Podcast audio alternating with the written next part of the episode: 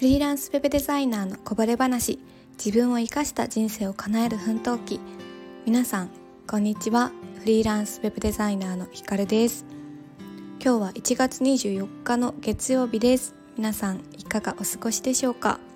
ちょっとですね冒頭のあのメッセージ冒頭のアナウンス を変えてみました。なんかずっと何かに変えたい変えたいとしっくりくるものを探していたんですがなかなか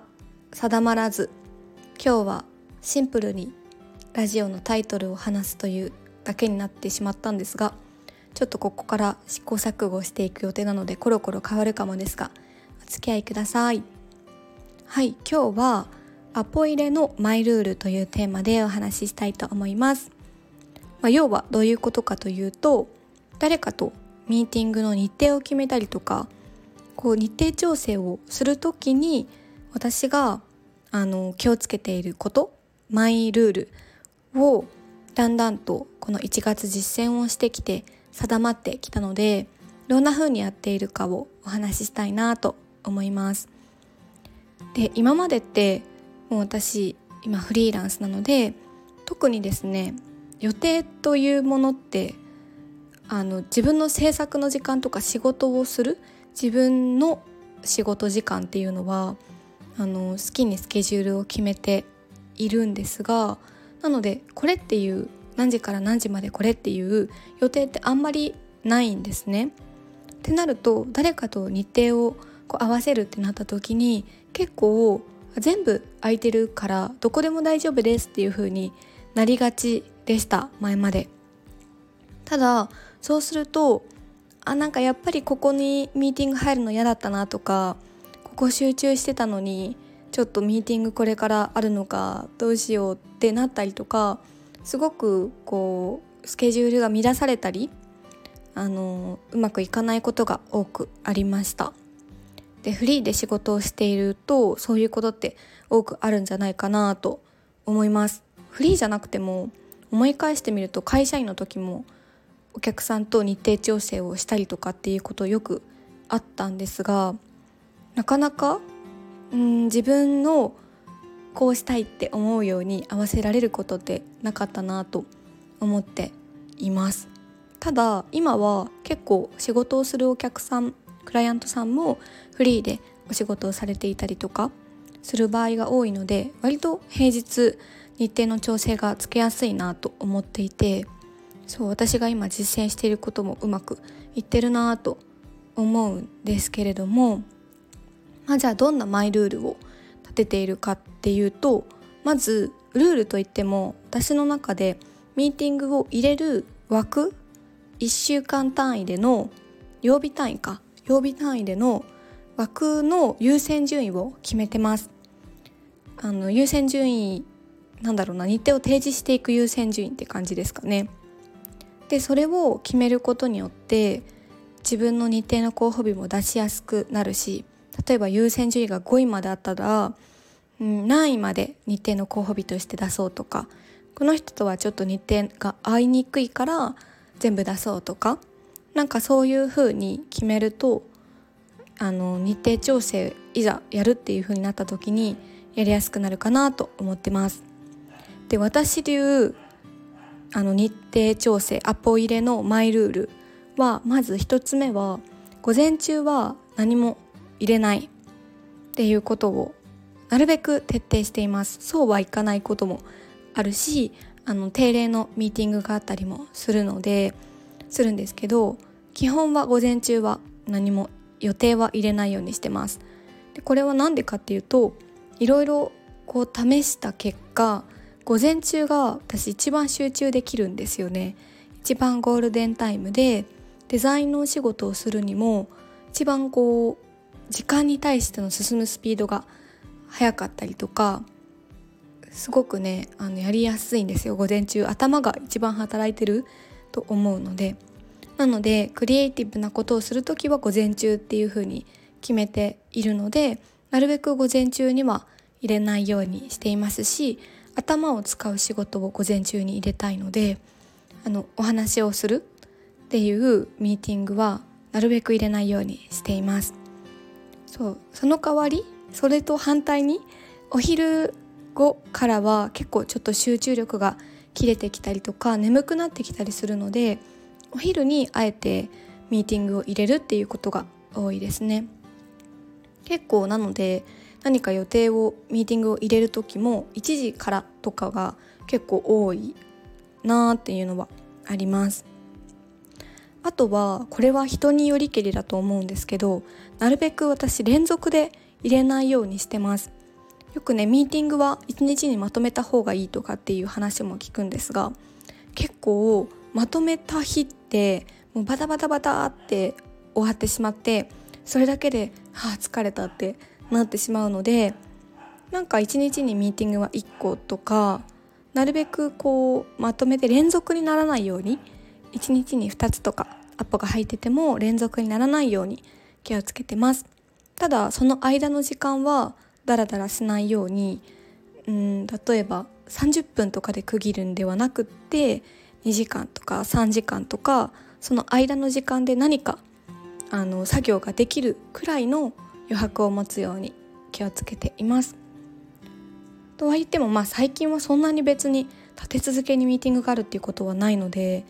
そこまでね毎日毎日っていうことはないんですがなのでお仕事による人の人にもよるかもしれないですねこれは。で3つ目は1週間単位で見た時に1週間の中で1日は何も予定を入れない日を作るっていうことです。さっきその連続でミーティングを入れない代わりに毎日1個ずつ何かしらミーティングがなるあるってなるとそれもそれですごく疲れるなっていうのがあるあります。そうなのでそうでこう毎日毎日あると一日空いてる予定がないとこうデザインの仕事をするにも集中ができなかったりとかなかなか進まないなっていうのがあったので一日はもうガラリと何も入れずに開けてここで集中して作業を進めるっていう集中デイみたいなのを作るようにしています。で私の中での優先順位としてはまずは結構水曜日って午前中にその定例のミーティングがあったりとか夕方にあの定期で入ってるお仕事があったりとかするので水曜日のお昼12時からまあ3時あたりっていうのを優先順位として、まあ、ここはミーティングを入れるための時間みたいな感じで設けています。そうあとは結構火曜日とか木曜日ってガラリと開けやすかったりするし集中したいなっていう時でもあるので火曜日か木曜日は割と何も入れない時が多いですかね。さっき言った1週間の中で1日は何も入れない日。がどちらかになることが多いです。であとこう優先順位の2番目としては月曜日とか金曜日の午後。なんか月曜日ってこう週の初めなのでがっつりこうアクセルギアが入るっていうよりかはだんだんちょっとやる気になっていくかなっていう感じのところなのでなかなかちょっと集中できなかったりする日もあるので月曜日にミーティングを入れちゃったりとかとは金曜日も週の最後で疲れててなかなか集中力が持たなかったりするので午後に入れたりとかしてます。はい。私の場合の私に合ったやり方を今日はつらつらとお話をしてみたんですけれども皆さんはご自身のマイルールとかってあったりしますか？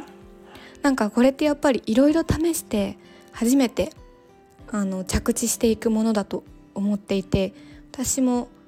もう何年も試してやっぱりミーティング入れる日って自分の中でルールを決めておかないとスケジュール崩れちゃうなって思って今落ち着いてるっていう感じですね。はいよかったら皆さんも参考にしてみていただきたいですし優先順位を決めるマイルールを決めるととってもやりやすくなるかなって思います。はい今日のテーマに関するお話はこの辺りでですね。ちょっと前回の配信から1週間ぐらいあの配信の間が空いてしまったんですがもうね先週1週間はドタバタ祭りで というのも昨年末からちょっと始めあのずっと担当させていただいていた